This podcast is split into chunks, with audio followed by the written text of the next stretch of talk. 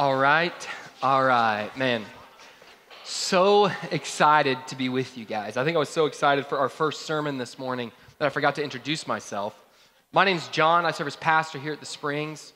So excited to be with you guys. If you would, please, if you have a faith, pray with me. Lord, we thank you for today.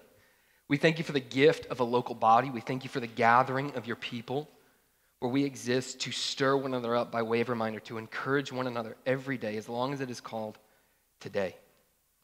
Would you do that? Father, would you come and would you help people who don't know you to come to know you? Would you transform eternities? Father, would you help people?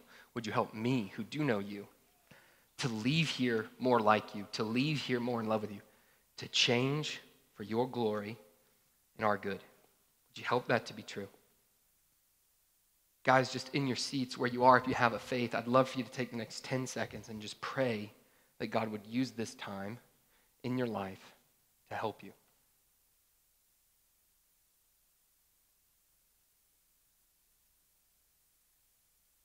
If y'all would, please take the next 10 seconds and pray for me. Pray that I would be helpful and pray that I would be useful to the Master.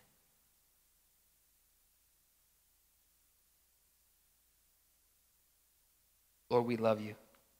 We give you this time. It's in your name we pray. Amen.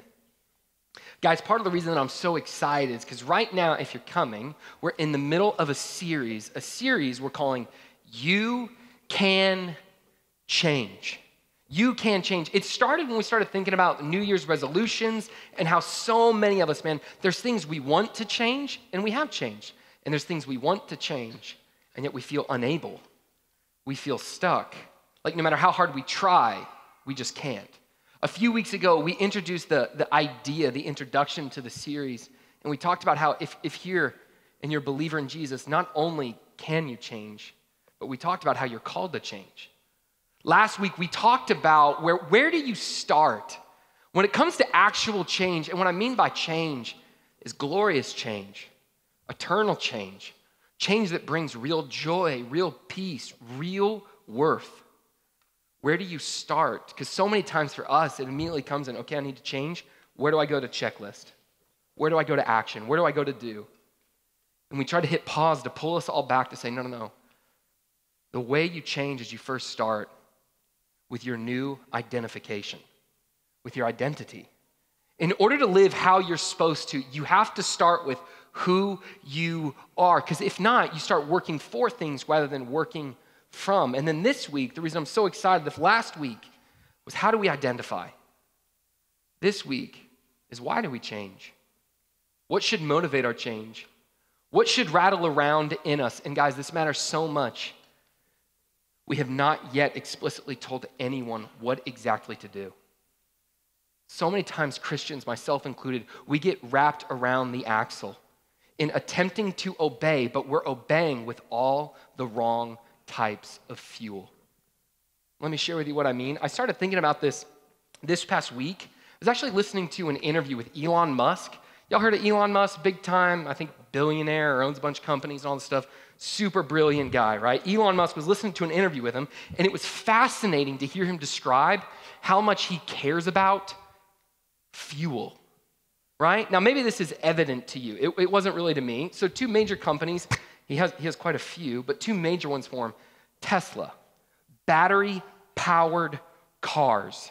It was fascinating hear him talking about why he cares about fuel and battery power, not just for renewable, sustainable energy, though he's passionate about that. But he talked about how battery power, it may not be as long lasting, like after 300 miles, you got to plug it in. But what it is, is it's responsive. What it is, is it's high torque, high power. Did y'all know? Maybe it's not all his cars, maybe just the fancy ones. He has a button in there called ludicrous mode, right? You know how I used to have a car that had a little button, I could push it, and it like put a, a light came on and it said sport. Nothing changed in how that car drove. Nothing. It has a button you can push called ludicrous, where you push this button, and all of a sudden, this battery powered highfalutin golf cart can go zero to 60 in 2.6 seconds. That's faster than most Lamborghinis, that's faster than most Ferraris. People describe it, it's like a rocket taking off. Ludicrous mode. And then he has rockets. His other company that a lot of people know of that I've heard of is it's called SpaceX. His goal is literally to send us to Mars, interplanetary living. And the person that was interviewing asked him, just said, Hey, why don't you put a battery powered rocket? Right? And honestly, me, I'm thinking, Oh, yeah, Earth, space, ludicrous mode, right? Just battery power that bad boy, right? Get us to space with that. And he talks about it's nowhere near explosive enough. It's not powerful enough. And he went on this whole rabbit trail of how if you want to get to a destination, what really matters is how you start by realizing do you have the right fuel? Because fuel can get you some ways, and then fuel can get you other ways. Right? And so many times you see this natural law, there's a spiritual truth behind it. There's been efforts of change that you've tried to produce in your life that were fueled by good things, right? But real fuel that brings change. The best example of this is hey, in college, I can remember spring break was coming, so I wanted to lose weight because spring break was coming and I wanted to look good with my, my shirt off. I know I'm still, at, I'm still at work, right? But there's this short term goal, there's a fuel, look good. But then there's the fuel of those people that I talk to and they annoy me who just love running and like eating kale, right? There's the whole fuel of no, the stewardship of my body, it honors God. I care about healthy living. I want to love Him with all of my strength, with all of my might, with all of my soul. Those are the people whose lifestyles are different. You get what I'm saying? How there's different fuels. There can be short term, there can be long term, but so many times for Christians, I think when it comes to spiritual change, we don't think about fuel. Or when it comes to spiritual change, we have the wrong fuels. Like, let, let me give you an example, because right now we're in the series, You Can Change. We're talking about things that we want to change from one degree of glory to another. Things where we honestly say, I wish I was different. So many times, though, I think we try to change in three broken ways. And honestly, I got these ideas from a gentleman by the name of Tim Chester, right? We're in this series called You Can Change. I made jokes about creatively titled it. I went back in my library. In 2013, I read a book called You Can Change by Tim Chester. And what's amazing is I opened it back up. I've got highlights everywhere. And the guy's got some real quality content. And one of the things he outlines is hey, what are bad fuels? What are bad reasons to change? Because if it matters the right fuel, what's the wrong fuel? So many times we try to change to earn approval from God. That's a bad fuel. Like we try to be a better version of ourselves because we think, hey, God will love me more, God will like me more. That is a bad, unbiblical fuel. It doesn't lead to long term, it's not eternal change. God wants the heart. That is a bad fuel. If you believe in Him, there's nothing you can ever do to make Him love you more. Nothing. Another bad fuel that people use to try to change is not to find approval from God, but approval from others. Man, maybe if I could change, my parents will finally approve. Man, maybe if I could change, my spouse will finally approve. Maybe if I could change, my boss would finally notice, my community group would finally see. And all of a sudden, we try to change looking for a source of love, affection, affirmation from other people, when again, God says, No, no, I give that to you. Another bad fuel for why people try to change is to try to change to prove it to themselves. It was interesting in my notes in this book, literally out to the side, I had all these highlights, and right out to the side, and I'm a little bit of all these, but I literally just wrote, This is me. I like somehow have this standard where there's this better version of John, and I know he's in there, and I just got to get to him. If I could finally get to him, then I could be content. People would finally be proud. I'd finally make it, and I'd make it to myself. This terrible fuel. Why? I am enough because of Jesus Christ to a God in heaven who loves me. So, guys, I hope you see what matters when you and I pursue change is what fuels it. What, to say it differently, is our motivation. Why do we change? I hope you see that there's bad fuels.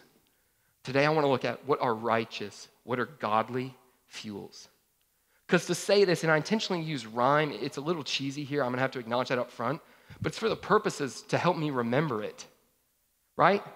If I'm looking for long term, glorious, eternal, lasting, godly transformation, be fueled by godly motivation.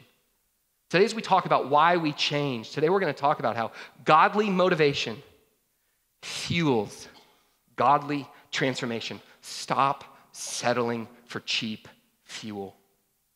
We're going to see this in 2 Corinthians chapter 5. It's one of my favorite chapters in the Bible. We're going to look at two verses there, just two verses. And we're going to look at two different motivations. And these are really categories of motivation. The first category of motivation for why godly motivation leads, fuels, drives godly transformation, our primary motive is we change because God loves us. Change because God loves you. Our additional, our secondary motivation. And it matters that you grasp this rank. Our additional motivation is not just we change because God loves you, but we change because God says to, because He said so. Stay with me, all you people who have authority issues like me to set up where we're going, and you can turn to Second Corinthians. It's your New Testament. It'll go Matthew, Mark, Luke, John. Then you're going to hit Romans, or the book of Acts, excuse me. Then you're going to hit Romans. And to go 1 Corinthians, 2 Corinthians. That's where we'll be. Chapter 5. To set it up, it's a letter written by this spiritual leader named Paul. He's writing this letter to this church in Corinth. This church he's had a lot of dysfunction in the past with, a lot of problems where they didn't trust him. They were in sin. He was trying to help them call them out. This letter, Paul's basically defending here's why you should listen to the commands of God, why you should trust me. And Paul's starting it right here in this chapter where he's talking about, man, here's why I've sought to love you. Here's why I've sought to care for you. Here are my motivations to minister. And the primary love, or excuse me, the primary motivation we're going to see, it's love. But in the midst of Paul pursuing faithfulness, we'll see what motivated him and what should motivate us. So if you have a Bible, turn with me 2 Corinthians chapter 5. We're going to look at verses 14 through 15. Starting there, verse 14. For the love of Christ controls us, because we have concluded this that one has died for all, therefore all have died. And he died for all that those who live might no longer live for themselves, but for him who for their sake died and was raised. The part I want to focus on, though, at the beginning of this is verse 14. For the love of Christ controls us because we have concluded this that one has died for all, therefore all have died. Guys, as we look at this passage and we see the truth that you can change, but if you want to change, you got to know who you are in Christ. If you want to change, you got to know why you changed. You got to have godly motivation for lasting spiritual transformation, for actual change. Our primary motivation for you and me is change because God loves you. Change because God loves you. And here's the thing a lot of times, like if you grew up in church and you hear that, it, it, it's like this, um, this truth that's just washed over us so many times that we become callous to it. All throughout the New Testament, Jesus, apostles, Old Testament included, plead with folks for what David says restore me to the joy of salvation.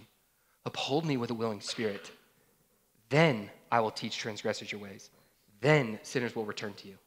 It does not matter if you've known Jesus Christ as your Savior for a day, a week, a year, a decade, 40 decades. The primary motivation that fuels your change is because He loves you. You see this here in the passage where it says, right? The love of Christ controls us. I want to first talk about what does that mean by control? It's this fascinating word. Your Bible, the translation, it may actually say compel.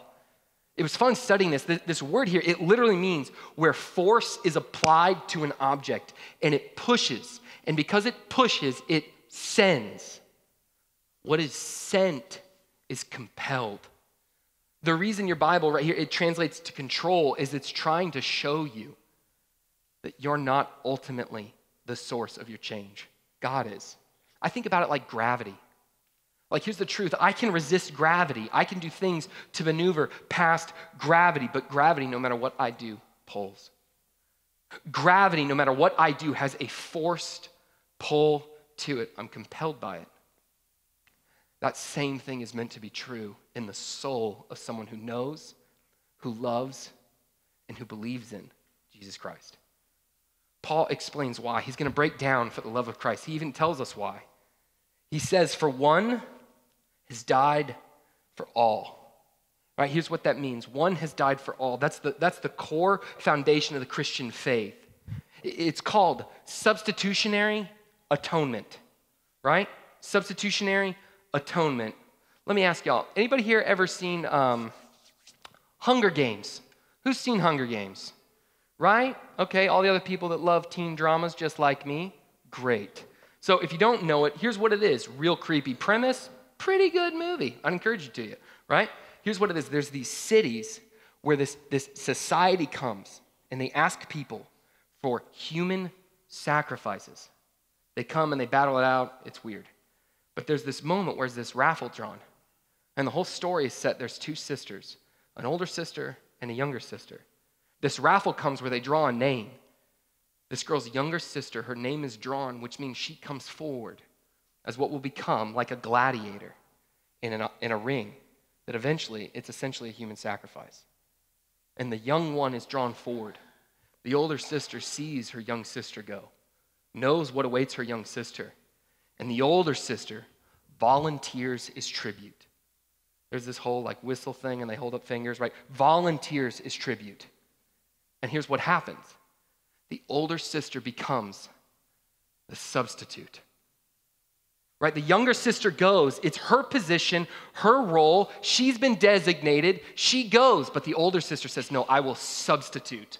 What is coming to her, I will endure. What she expects, I will take. She can go home in safety to family. I will go in fear of my life. One of my favorite verses, it's 1 Peter chapter 2. It talks about this exchange, this substitution. It says this, 1 Peter 2, verse 24. He himself bore our sins in his body on the tree. That's Jesus. Why? That we might die to sin and live to righteousness. Here's an anthem you should all etch on your soul. By his wounds you have been healed. Do you see what this is? Right? The, the text starts, He Himself bore our sins. There's an exchange between you and me. There's an exchange between us and God. I had sins. Those sins were deserving of wounds. Biblically, it talks about I'm deserving of an eternal separation from God. But Jesus Christ, seeing me in my state of distress, of condemnation, rightly deserved, what does he do? He substitutes himself. Where he comes, and that's where he says, No, no, no, the wounds due to John, I'll take them. The condemnation that was due to John, I'll take them. The dysfunction for Springs Community Church, their sin, their foolishness, their self righteousness, their apathy, I'll take that. Take the wrath of God and put it on me, not them. I'm the substitution. What did he get? Wounds. What do we get? Healing. One has died for all. I love what it says after that, therefore all have died. It talks about this, that, that a lot of times people call the great exchange. The truth that he got wounds, we get blessing. It says we're healed. If you missed last week, it talks about when you become a believer in Jesus Christ, here's what's true of you your identity changes. Instead of being marked by your sin or your foolishness or your selfishness or your, your bad decisions of the past or the things you wish you could forget, but you just can't forget, but you wish other people would forget. Instead of that being who you are, because of Christ and this exchange, you are forgiven, you are healed, you are redeemed, you are loved, you are renewed. He gets wounds, we get healing. That's what's true of all people who have died in him, believers of Jesus Christ. I love this because it shows what's the primary change. Because this text, if you remember, it says that we might not live for ourselves, but live for Him. It's going to change our behavior. But it starts by saying it's for the love of Christ, the primary fuel that changes my transformation, the primary fuel that changes your godly transformation is the fact that God loves you. I was hanging out last night with a friend of mine. Her name's Tracy. Some of y'all know her. She's amazing, man. One of the things that's true, I've been in New Braunfels about two and a half years. I have got to see her change and change and change and change. Now, what's true of her is what's true of me. People would be able to come in my life and say, I've seen Almquist change and change. And I'd like to see more change and change. But what's amazing about Tracy is what God has done in her life. One of the things she would tell you is she would say, for the longest time, right, this outside, beautiful family, great marriage, great kids, known Jesus Christ, served in the community, volunteered anywhere and everywhere, helped people, happy, bubbly. But on the inside, she was wrestling with serious codependency. Here's what codependency is when you lack a sense of wholeness in Christ, so you try to complete yourself with other people, you try to find validation through other people. We're all guilty. But she would come and she had these relationships where she was trying to find validation from friends, from husband, from kids. When it didn't work out, she'd take it out on all of them. It created in her a bitterness, it created in her a resentment, it created an awkwardness, it created a tension in relationships. Why? Because she was using people as her life preserver to keep her afloat. When the only thing that's meant to keep you afloat is the love and the grace of Jesus Christ, it's His love. It brought real pain. It hurt multiple relationships. It hurt her, hurt her spouse, hurt her kids. And there was this heart of this woman who, who loved God, right? Before it would have been like, hey, what's your main thing? And the answer would have been like, I'm probably self righteous. Now there's this desperation that she's realized something. She wanted to change, she wanted to be different. What's fascinating is when she talks about where that change came from, because we were talking about this last night, talking about the series. I'm hanging out with her, and we're talking about You Can Change. And she literally just leans over, she says, That's my story. That's me. And she just talks about the idea she'd sought to find validation in others. She's gone, she's made amends, she's been so honorable. She sought to find validation, get approval from them. But she realized that's not loving people, that's using people. And the only way that you find contentment is by realizing love of God. Her life has transformed. Why? She changed knowing God loves her. The love that God has for you is the number one motive, the number one thing, the number one fuel that should guide and direct your transformation and your change. Like your inability to finally find a spouse that you feel will love you the way you want to be loved. Find it in Him, it'll change the marriage. Like your desire to come and only pursue sexual purity with, with yourself and the computer, with you and a girlfriend, with a boyfriend, with whoever. Only fuel that lasts to bring about the right change is the realization He's the one who gives me intimacy, He's the one who gives me purity. He forgives me of my sins. What does it fuel? Change. I know no great person of faith that is not great because they don't have a death grip on the realization Jesus Christ is so in love with me. He's so for me. He's done everything. Godly motivation fuels godly transformation. Your primary motivation of change is God's love for you. But what's the second? What's the second? And we see this back in this passage. So, so jump back with me. Jump back with me. Let's look at verse 15. Continuing on. 15. And he died for all. So that's continuing the theme of what came before in verse 14. Why? That those who live might no longer live for themselves, but for him, for Jesus Christ, who for their sake died and was raised. Why did he die? Part of the reason was his love, yes. But the other part of the reason was so that you and me, church, you and me, Christian, we would stop living for us and we would shift to where life is found and live for him. We change because God loves you. He loves me. But we also change because he says to. We change because he tells us to. I'm going to add another word. We change because he commands it. You see it even in this passage Right? It's this love of Christ that comes, that controls, that compels. It's the gravity force that pulls us towards godliness. But from that, what is it meant to produce? So that that they may no longer live for themselves. Do you know that faith is meant to produce faithfulness? Do you know that faith is meant to produce obedience? And it should not be your primary motivation. Why? It's not listed here. It's not listed throughout your New Testament or your Bible as a primary motivation. But an absolute motivation for change in my life, change in your life, is this because he said so. That's such like a controversial thing though. And like people as you say that, they start out like, "Oh yeah, he loves me. I'm all in." And then you just come out and you just say, "Obey." And they're like, "Oh, forget this guy." So many times I don't like being told what to do. So many times, I don't like feeling as if there's someone micromanaging, controlling, patronizing, and condescending towards me. So, one of the things that's true of Christians, right? Here's what's true God loves you and He wants to bring change to change your marriage. He wants to bring change to change how you steward your finances. You're not generous, you're a slave to money.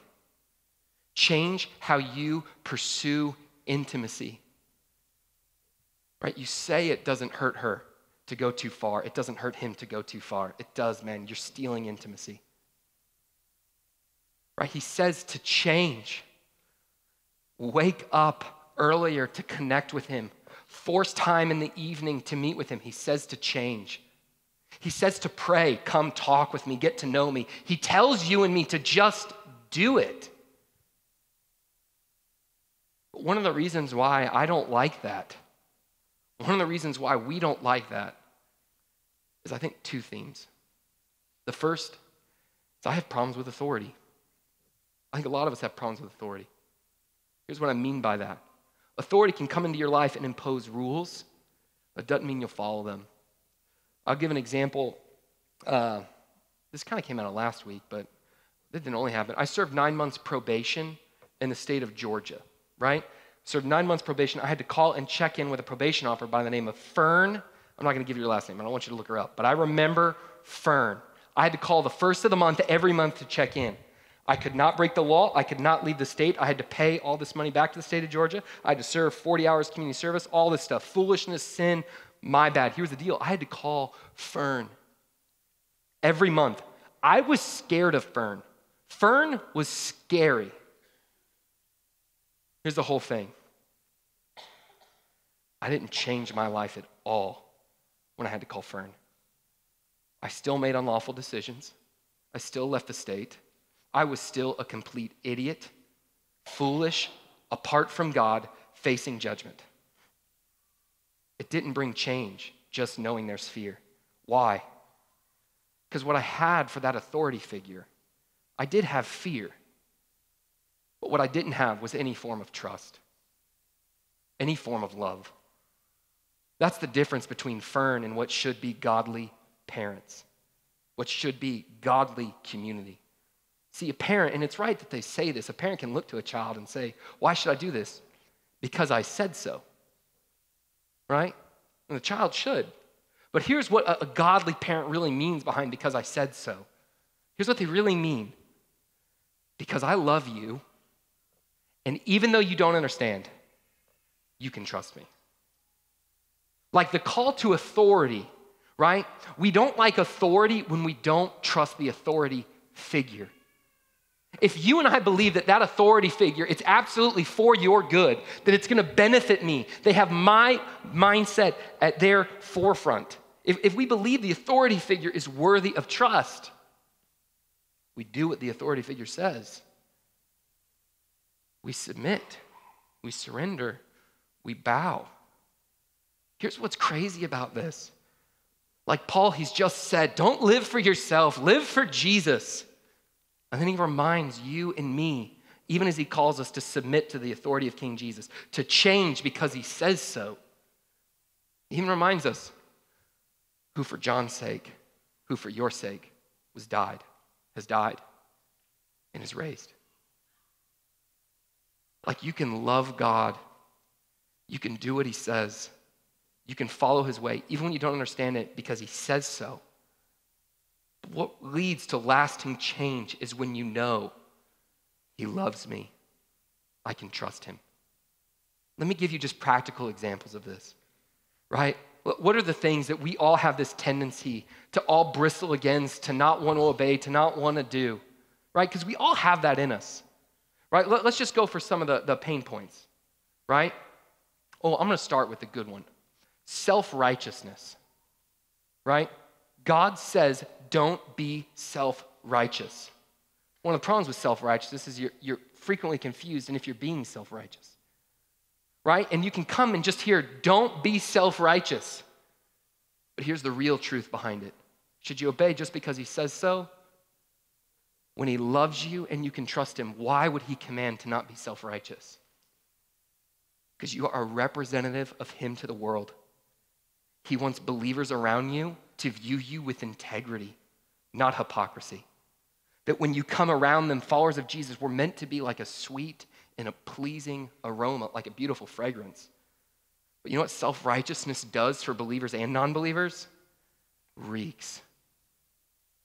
God's literally trying to free you from confusing other people and creating your own island of self righteousness. He loves you. You can trust him. What about sexual purity? What about sexual purity? Is he just trying to keep me from that the same way cops just don't want me to break the law? He loves you. You can trust him. His pursuit of sexual holiness, here's what it does it honors God and it preserves intimacy for you, for your marriage, for your boyfriend, for your girlfriend, for your spouse, for whoever.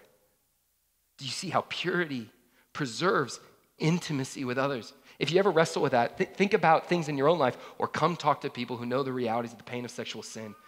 God redeems them, but it leaves scars. Do you see how he commands it? He says so, but he just doesn't leave it, he says so. He leaves it, I love you, you can trust me. Money. Money. You don't have to have a lot of it, you can have barely any of it. Money, where he comes and he says, live generously. Live sacrificially. Your time, live generously. Live sacrificially. Your gifts, live generously. Live sacrificially. Why? Is he just trying to get something from you? Is he just trying to do that? How many of us, no matter how much we make, that's what keeps us up? How many of your friends do you know that they chase that, or if I could just get this in the retirement account? We have this like emotional bondage to money. And what is he calling for? Freedom. You cannot be a slave of two masters. He loves you. You could trust him. So many of you, it's the reality of, say, for example, living in what we would call here at the Springs biblical community. Here's what I mean by that a group of people in your life who legitimately help you be more like Jesus. You lean into their life and they lean into your life. It's where you honor the vast majority of over 53, the one another's of Scripture. Pray for one another, love one another, encourage one another, uh, confess your sins to one another, pray for the healing of one another. That's where you live that out. But he says, don't go it alone. And so many of us, man, we bristle and you're like, no, I got this. I could do this. I don't need them. I should be able to. When here's what he's pleading for I love you. You can trust me right? And it shifts it to this mindset of it's not because you're not enough, even though you're not. I've made you to live in community. I want tangible reminders from other people of my unconditional love for you. And when you're prone to wander, I want them to be like a guardrail that brings you back to faithfulness. Why? That's where real joy, real peace, real contentment's found. I hope what you've seen as we've talked about this is there's two motivations that fuel godly transformation. The first one is absolutely change because God loves you, change because He loves you. He's crazy about you. He died for you. He's changed you. He can't wait until in a new earth, it literally talks about how He inherits you. He calls you beloved. Like every moment when you feel not treasured by others, you are always treasured by him. Even in when you are at your worst, your moment of relapse, he still looks at you and says, Forgiven. Even when you think that you're fine, but you live in a, a cloaked self righteousness, he looks on you and he just says, Righteous. You change because God loves you. But the second thing, the additional motivation, not the primary, but the additional motivation is you change because God says to change because he says so. But when he says so, when he commands a difference, you have to understand the motive behind it. It's not just because I said so, it's because I love you. You can trust me. I love you. You can trust me. If you remember where we started this at the beginning, we talked about how what you use as fuel really determines where you end up, really determines a, a destination to a degree. Guys, if you have a broken view of God's love for you, the change is not going to be glorious. Right? Here's what I'm saying you can get sober and still not know the love of God. You can absolutely wake up in the morning to try to read and still not know the love of God. You can absolutely, from this, take it as an application to, okay, I have to go and just give money away to the ASPCA, wherever you want, and still not know the love of God. You must know He loves you, He treasures you. He's crazy about you. He's forgiven you. He's redeemed you. The substitution has taken place. All the brokenness that we deserved, He took it. Why? He doesn't want you to feel it. He'd plead with you to stop condemning yourself because he doesn't condemn you. He loves you as the primary motivation that fuels change. But the second one is from a God in heaven who loves you. We do it because he says to, we do it because he commands it. But as he commands it, we trust the heart. We trust that even when we don't understand even though we, we think we don't need to be a part of a community or a local church, or, or we're fine on our own, or it's been going well, or, or hey, if we could just get it our way, even all that, even when you don't understand, submit, obey, bow. Why? Even when you don't understand, I love you. You can trust me. I want to close with a, a story in the Bible that I think really illustrates this for me it's a famous story, right? It's a story out of John chapter 8, right? Story of John chapter 8. It's a story of a woman caught in adultery. We're not going to turn there. I'm going to highlight it. I'd encourage you guys to go read it later, though. Here's what happened at the start of John chapter 8 as we're thinking about fueling and change and why Jesus Christ does all of this. Because we can change. Christ in you, you can change. There's this woman who's caught in adultery right? Major sin, right? Major sin. These men, they come, they find her somehow caught in the act of adultery, and they drag her out and they take her to Jesus. These Pharisees, they wanted to trick Jesus, they wanted to catch Jesus. They throw her before Jesus' feet. And they say to Jesus, this rabbi, they say, hey, what should we do with her? But it's interesting, these men, they come and they come carrying stones, not pebbles, stones right? And if you saw this woman thrown at the feet of Jesus, this crowd starts to gather, and the crowd starts to pick up stones. They throw at Jesus, say, What should we do? Old Testament law says for the sin of adultery, it's death. They're picking up the stones to kill her. Imagine this. She would have known in that culture that wasn't an act, that was a sin. There would have been more shame than we could ever now even really understand. She's ripped from the room how much clothes did she have on? What shame was she bearing? Were clothes ripped? I bet there was blood. She's thrown on the floor. She sees them picking up stones. She knows the penalty. I bet these are tears, these are gasps of, I'm about to die. This living in the fear of, as men come standing over her in accusation, I'm going to die. Jesus takes this moment in the story, this woman caught in this tremendous sin, this shameful sin, this terrible thing. And he takes this moment and he like reflects to himself. And then he comes and he, he turns to the men. Turns to the men, referencing her, and he says, Hey, Whichever one of you is without sin, throw a stone. Whichever one of you hasn't sinned, kill her. Right? Whichever one of you has not looked at a woman with lustful intent in his heart, kill her. Whichever one of you has not honored Yahweh, has not honored God in all the ways that you should, kill her. Whichever one of you has lived fully rightly, yielded to the law, kill her. I imagine as she sat there weeping, sobbing, terrified, she would have also thought to herself, wait, what? Like, I wonder if the labored breathing started to slow down as she was reflecting on the moment, confused. And then I wonder what would happen if she didn't want to see the men drop the stones. The Bible says they drop the stones and they start to leave her. Jesus comes and he looks at her and he asks her this question, right? And I, I mean, man, she must have been sobbing like snot coming out of her nose, pain, brokenness. And he asks her, Do these men condemn you? And she, probably in shocked confusion, waiting her death, her answer is, No. His answer, Neither do I condemn you. Go.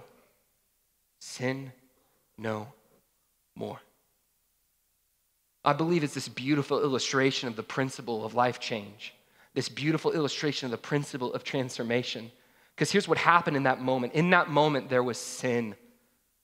Sin, it's an offense against God. There needs to be a right judgment for it. Jesus comes and says, You men cannot condemn her. But Jesus then comes and says, Neither do I condemn you. You know who the only righteous person there was? The only one who could have thrown the stone, the only one who could have broken her body, shed her blood righteously. It was Jesus Christ. And he says, I don't condemn you. Here's the amazing thing. I wonder if in knowing that moment he knew, hey, I, I, I don't condemn you. But for you, as I move towards Jerusalem, I will be condemned for you. Because here's the truth in that moment, justice had to be made for the sin, but Jesus Christ, because he loves her, because he cares for her, because he loves the sinner, he says, Don't let the stone fall on her. The stone will fall on me. He goes to a cross where he faces the condemnation and the wrath of God, every anger that was due towards her, towards you, towards me he endures. Why? He loves her. The Bible, it doesn't say explicitly. A lot of scholars think that woman goes on to become Mary Magdalene. She inserts herself in the story right after that. She brings this perfume jar, and then she shows up there at the crucifixion of Jesus Christ, the one who Jesus loved, Mary Magdalene. Do you think she connected as she watched Jesus die the truth of he took my destruction that I might never know condemnation. He took my pain that I might always know the love and the grace of Jesus Christ. That I might never be separated from my Father. That I would never allow the world to define who I am, but only God, and I'm loved, I am forgiven, I am pure, and I am clean. Do you think she connected those dots? Here's why I love that. He ended it with go, sin no more. Sweetheart, change. I absolutely believe the primary motivation in her life for the rest of her life was his love. His deep, abiding, gracious, kind, forgiving, not condemning love. But I also believe that, that she, if it is Mary Magdalene, she had days where she, just like me, just like you, was forgetful of that love. That there was moments of obedience where she was tempted to go astray. But in that, she knew, I won't go astray. Why? Because he says so. He loves me. I can trust him. Why you change matters. Your motivation for why you change matters. Because at the epicenter of it, it's one of two things either who you view yourself as or how you view God he loves you, He's for you. with that as your motivation, you can change. Glorious change, eternal change, freedom change, life change, change. Come to know Him, and those who know Him grow to be like Him. Change. I want more of that. Let me pray that we would too. Father, I thank you for your word. I thank you for the truth of what you mean in our lives. God, I thank you that you want to come and with a right view of your love, with a right understanding of how we are called to obey. It fuels change. Would you help us to do that? Would you help me to do that? Lord, I do. Uh, I pray that for this body.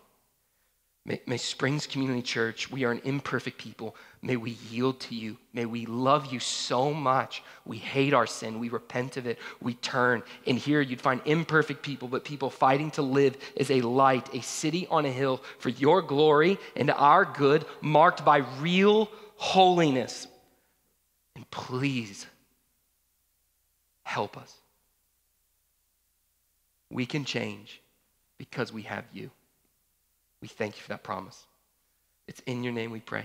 Amen.